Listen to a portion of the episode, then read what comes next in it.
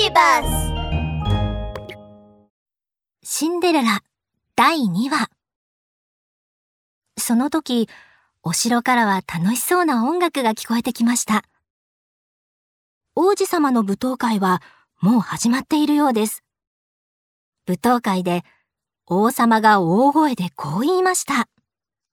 娘たちよ舞踏会に参加してくれて感謝する今晩一番美しい娘を選んで王子の妃にしたいと思う現れた王子様はとても素敵で優しそうな顔立ちです。そしてゆっくりと人々の間を通りながら舞踏会に参加している女の子たちを一人一人真剣に眺めます。王子様がやってきたことに気づいた上のお姉さんはケーキを10個も口いっぱいに頬張りながら人々を押しのけて一番前までやってきました。王子様、お会いできて光栄ですわ。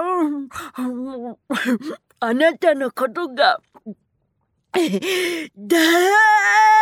きです。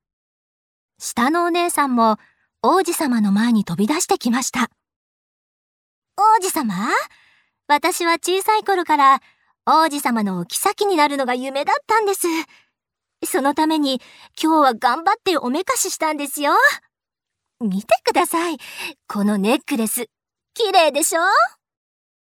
ですが、王子様は二人のことを好きにはなれませんでした。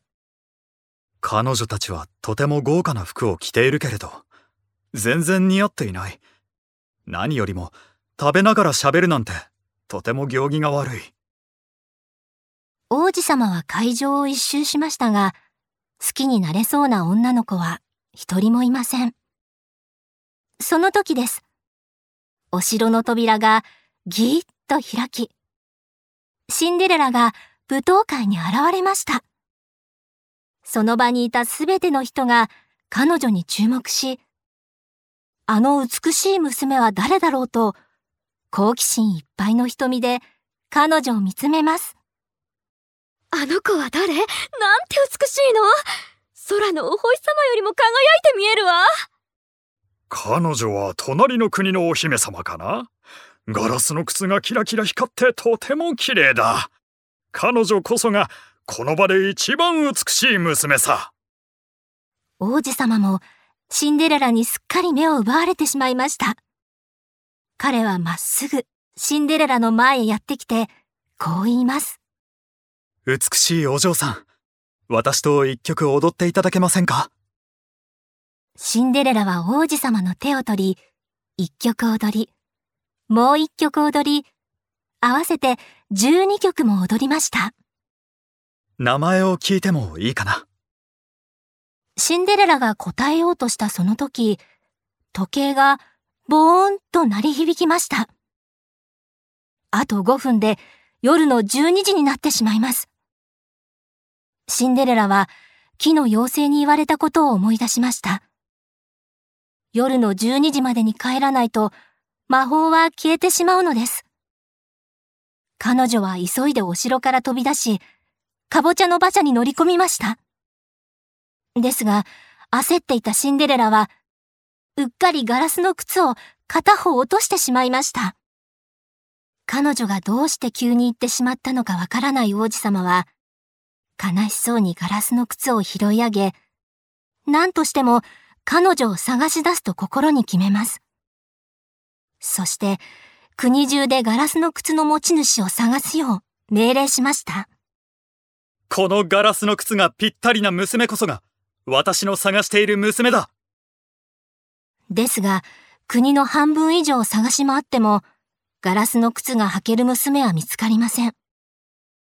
ある日、王子様と兵士たちが街で探していると、ちょうどシンデレラの家の前を通り過ぎました。そこには、たくさんの服を洗っているシンデレラと、その隣でお菓子を食べているお姉さんたちがいました。あそこで洗濯をしている娘はとても綺麗で働き者だな感心した王子様は、シンデレラの家に入っていきました。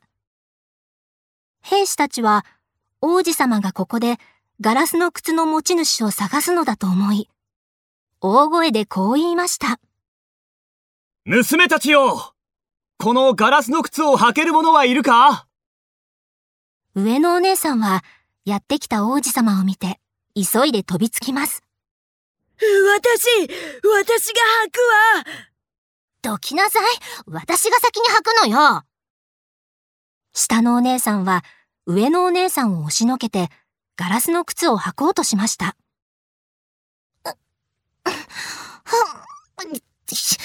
もっと力を込めればきっと履けるはずだわ。下のお姉さんは顔中汗びっしょりになりながら頑張りましたが、彼女の足はあまりにも大きすぎたため、どんなに頑張っても履けませんでした。あなたの大きい足が入るわけないじゃない。私が履くわ。私こそがこのガラスの靴の持ち主よ。ガラスの靴を奪い取った上のお姉さんは、靴に足を入れようとしますが、彼女の太くて大きな足では全く入りそうにありません。そんな時です。洗濯をしていたシンデレラが部屋にやってきて、勇気を出して王子様にこう言いました。こんにちは。私が試してみてもいいですか？もちろんだ。シンデレラがガラスの靴に足を通すと、まるで彼女のために作られたかのように、ガラスの靴はぴったりとはまりました。王子様はシンデレラを見て言います。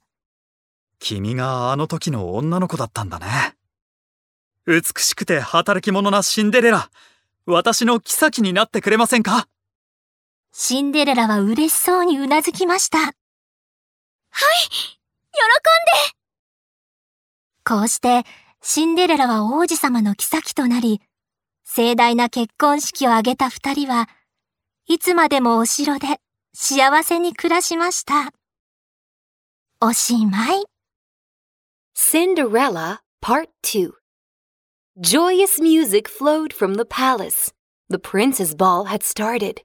The king addressed the guests loudly, saying, Ladies of my kingdom, welcome to the ball. I hope to pick the kindest, most beautiful lady to become the prince's bride tonight. Out walked the prince, handsome and upright.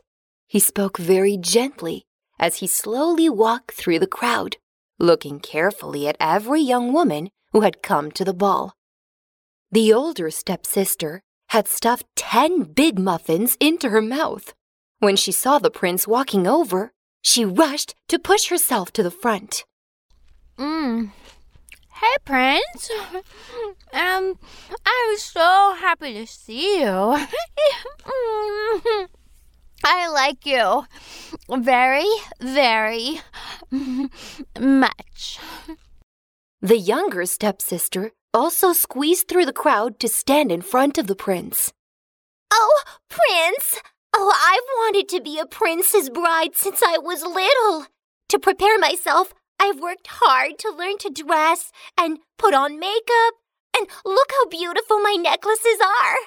The prince really disliked the two stepsisters. Even though their gowns were very gorgeous, they don't fit them at all. But worse, they talked with their mouths full, which was really rude.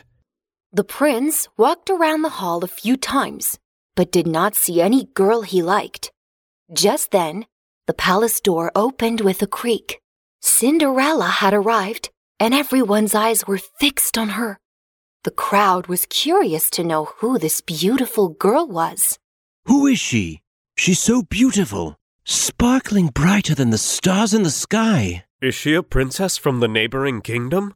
Her crystal shoes are so sparkly. She's the most beautiful girl at the ball. The prince's attention was also drawn to Cinderella, and he walked straight up to her. Beautiful girl. May I have this dance? Cinderella stretched out her hand to the prince, and they danced one dance after another, sharing twelve dances in all. May I have your name, please? Cinderella did not have time to answer because the clock began to strike. Tick tock, tick tock, dong, dong, dong. It was five minutes before midnight. Cinderella remembered the tree fairy's words. She had to return home before midnight or the magic would vanish. She ran out of the palace and got into her pumpkin carriage.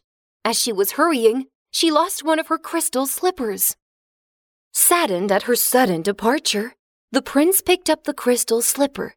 He had no idea why Cinderella had left in such a hurry, but he made up his mind to find her. The prince sent out an order to search the whole kingdom for the owner of the crystal slipper. Whoever's foot fits this crystal shoe is the person I'm looking for. They searched more than half of the kingdom and still could not find the person who could wear the crystal slipper. One day, the prince and his guard came to a street and they passed by Cinderella's house. The prince saw Cinderella doing laundry in the yard. The laundry was piled as high as a mountain. Cinderella's bored stepsisters sat on the side, munching some snacks. The girl washing clothes is so hard working and so pretty. The prince could not help sighing in admiration. He found himself walking into Cinderella's house. The guard thought the prince wanted to look for the owner of the crystal slipper in this house, so he shouted, Is there any girl in the house who can wear this crystal slipper? The older stepsister saw the prince entering the house and she quickly rushed forward. Me! Me! Get out of my way! Me first! The younger stepsister pushed her older sister aside and tried to put on the crystal slipper. Ah, come on! Push! I'm sure this crystal shoe will fit me. Big drops of sweat rolled down the younger stepsister's face. Her foot was too long, so try as she might, she could not squeeze it into the shoe. Your foot is too long. How can it fit into the shoe? Let me try. Let me try. I'm the owner of this crystal shoe. The older stepsister snatched the crystal slipper from her sister and tried to put it on her foot, but her foot was too fat and could not fit into the slipper. At this time, Cinderella, who had been doing laundry, walked into the room. She plucked up her courage and said to the prince, How do you do? May I try on the crystal slipper? Of course. Cinderella slid her foot into the crystal slipper. It fit perfectly, as if the crystal slipper was made specifically for her. The prince recognized Cinderella. So you're the girl from the ball. Hard-working and beautiful Cinderella. Will you be my bride?